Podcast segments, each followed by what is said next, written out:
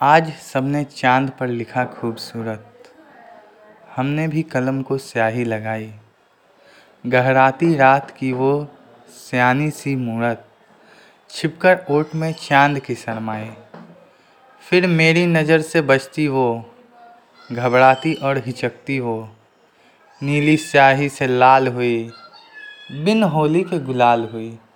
तभी छिड़क कर डांट लगाते, चाँद इठलाते बोले पूर्ण कला को पास है। आते राज नहीं, ना खोलें। मुझमें चांदनी मेरी है, लिखने में कैसी देरी है। लिखने को जब चले बस, हम वो फिर जल्दी का बोला। पी लोगे क्या आज सभी गम? अनजान, अचेतन बोला। पूर्णिमा की चाँद बताता रहा है मुझे सदा से।